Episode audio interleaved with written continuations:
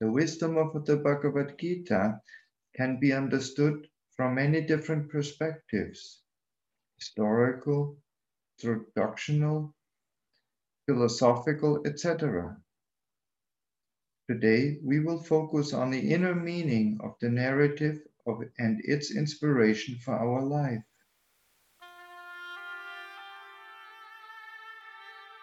Hello and welcome wherever you are in the world. Today we share the introductory presentation to our latest public talk. Every month, we explore a different aspect of the universal wisdom through a series of weekly webinars on Zoom. For more information about our events, follow the links in the written description below. We hope that our podcast will provide you with food for thought, inspiration for new questions, and impulses in your research for new answers. At the beginning of our talk, we would like to say that we are no scholars on the Bhagavad Gita or Hindu scriptures in general.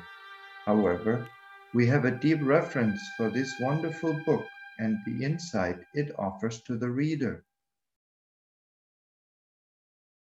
Bhagavad Gita, the Song of the Lord, is the Gospel of the Hindus. It is the most important part of an epic poem, the Mahabharata, which tells us about a lost kingdom.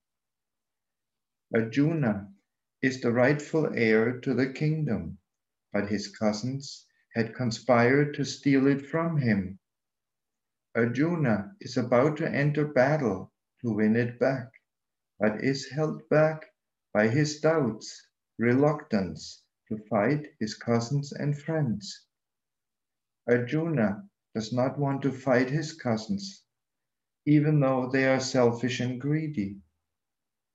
Krishna, his charioteer, speaks to him and reveals during the conversation that he is not only the longtime friend of Arjuna, but that he is the Supreme One. Krishna, the voice of God, tries to convince him to enter the battle. Have you ever wondered why Krishna encourages Arjuna to fight the battle when the Buddha and also Christ both always speak about peace. Isn't this a paradox? Not when we understand that the story of the Bhagavad Gita can be seen as the description of an inner process of transformation. The battleground is within us, in our heart, and so is Arjuna. He is the classic hero.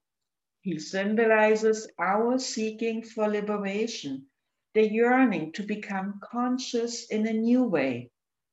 The legend tells us that Arjuna is a prince, which means that a, a royal legacy is waiting for him. We have this royal legacy in our heart. It is a spark of the divine. It is also called the lotus or rose of the heart or Atman. Within Arjuna, the seeker, this royal principle, Atman, is radiating. It is the voice of Krishna. Don't we all feel an inner yearning for something we do not understand and cannot name? We do not know how and where to find it. And still, there is a deep certainty that nothing is greater than this. In his pursuit to understand, Arjuna is supported by Krishna, his divine friend and counselor. Arjuna, the seeker, recognizes this new and entirely different influence intuitively, but only in rare moments. Arjuna is in great emotional turmoil and distress about the looming battle against his cousins. He is not yet open yet to hear Krishna. This is also our situation. We sense this other divine spark, Atman, within us and become slowly aware of it. The radiation of the divine spark slowly becomes stronger. This influence is symbolized by Krishna. It is the growing new consciousness in the seeking human being. We are often not ready to hear this other voice within us, as Arjuna is not ready yet to hear Krishna. Life with all its distractions, challenges, and turmoil keeps us preoccupied. In the Gita, the place of the decisive battle is Kurukshetra, which means holy place to pilgrims. This place is in our heart. The heart is the center of our personality and also where the one spark of the divine spirit, Atman, is present. It is the center of our microcosm. We as personalities have our physical and subtle bodies, the etheric body, astral body, and mental body. Our I is what we perceive as our consciousness, our thinking, our emotions, our drive to action. All of it is part of our nature being. There is also our microcosm, but we are not the microcosm. We inhabit it. We as nature beings are three-dimensional and transient. The microcosm and the divine spark are not part of this nature order. They belong to a different, eternal supra nature. The microcosm could be described as incomplete. When it is complete, then the glorious true human being can manifest again. But this is not possible for the microcosm by itself. It needs a personality, us, as an instrument, so that the eternal true human being can unfold again. This is the true task of our personality. But we are not aware of it. The eternal microcosm is like the lost kingdom mentioned in the Bhagavad Gita. We cannot connect to it with our familiar state of I consciousness. We just live our lives and see our I, our own best interest, as the main purpose of life. We follow the aspirations and needs of our I and try to live life as well as possible. But when this other voice in us becomes stronger, we begin to look at ourselves in a different way. We begin to question our I and all its doings. This evolving self knowledge is an important step leading towards our true task. The microcosm needs a personality that does not identify through its I consciousness but has its center of consciousness in the divine spark, in Atman. The divine spark in our heart is the key. It's the seed, the blueprint, and the guide. But to be able to hear and follow the inner guide, the noises of the I must diminish what is our I or ego? The ego is everything we identify with, what makes us up, all our characteristics, our desires, our opinions, and beliefs. It is not negative, it is simply who we are, how we are present in this world at this time. An inner spiritual path is not about becoming a better person or improving our ego. No, the ego or I has to become less. It has to allow the divine principle in us to unfold. It is about a fundamental self revolution. The Gita is a description of this inner battle the self revolution that needs to take place in the heart of the candidate. Who are the enemies we have to fight? They are all the different facets of our ego, our self-maintenance, our cherished values, our inclinations and beliefs. They are deeply anchored in our familiar nature being. They are like dear relatives and friends. There is also the father of Arjuna's hundred cousins. He is the old, weak, and blind king. He symbolizes our personality, which is unconscious of its true task, namely being the instrument for the manifestation of the true human being in the microcosm. Although the old king has enlightened advisors, he doesn't listen to them. He follows only the whims of his sons, Arjuna's cousins, especially the most powerful and greedy oldest son. This son wants the kingdom for himself. It is the ego consciousness that rules the personality. Can you see how well the Bhagavad Gita describes our inner situation? our personality that is weak and unconscious and only ruled by the forces of the ego, the me, myself, and I. The sons, the ego forces within us, want the kingdom, the microcosm, for themselves. But the kingdom belongs rightfully to Arjuna, the new soul power within our heart. Here lies our task.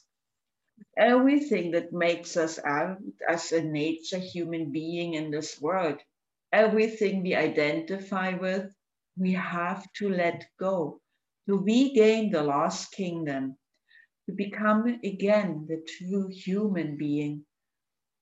This is the self revolution, when the ego identified consciousness voluntarily makes room for a new consciousness that has at its center the divine spark. In this process, the personality, this is us, becomes the instrument for the manifestation of the glorious true human being in the microcosm. It is the regaining of the lost kingdom of the Bhagavad Gita. It is the reason for Arjuna's battle. We have Arjuna in us. It is our seeking and yearning for the divine, the lost kingdom, and our willingness to follow this inner voice, the voice of Krishna.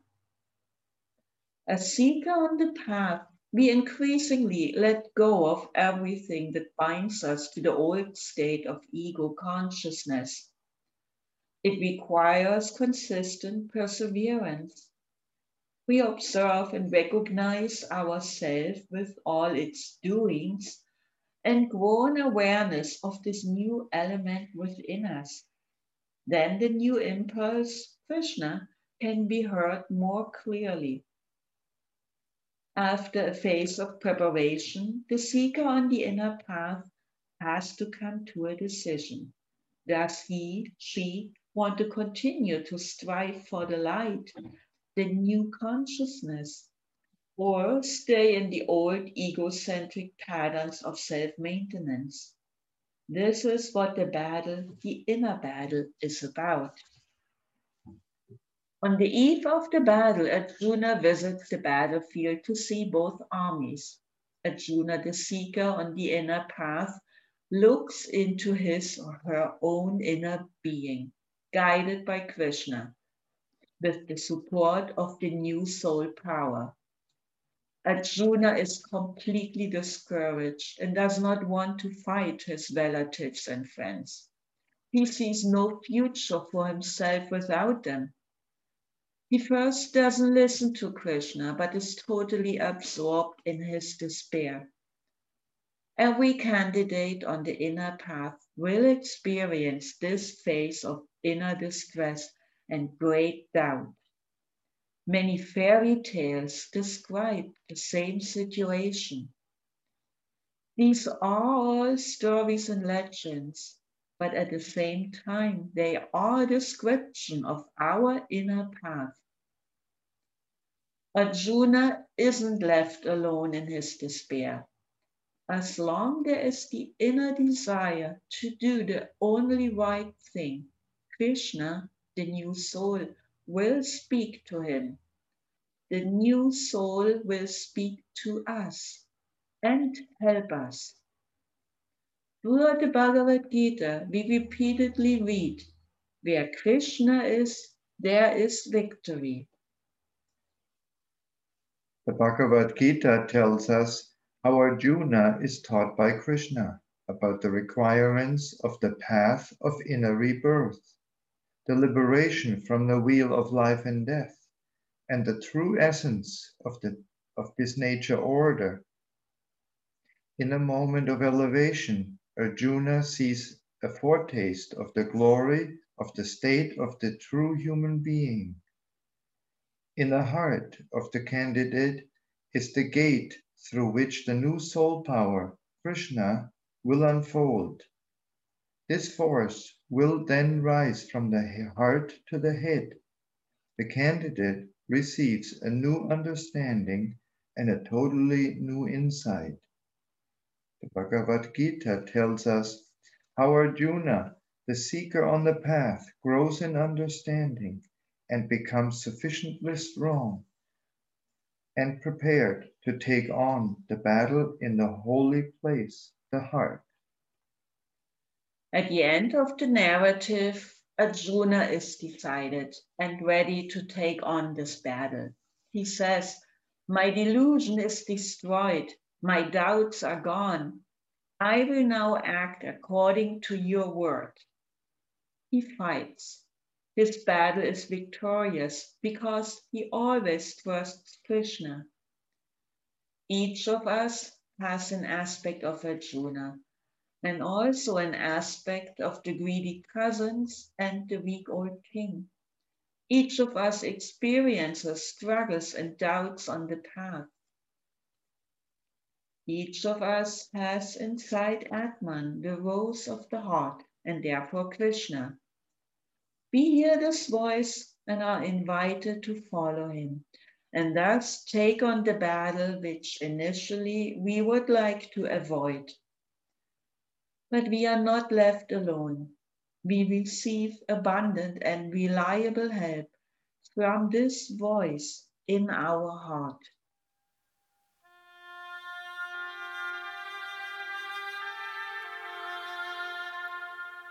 Thank you for listening, and we hope you enjoyed it. If you wish to support us in reaching more people, like our posts, rate us with 5 stars on iTunes, leave a positive comment where you can, or share our content on your social media.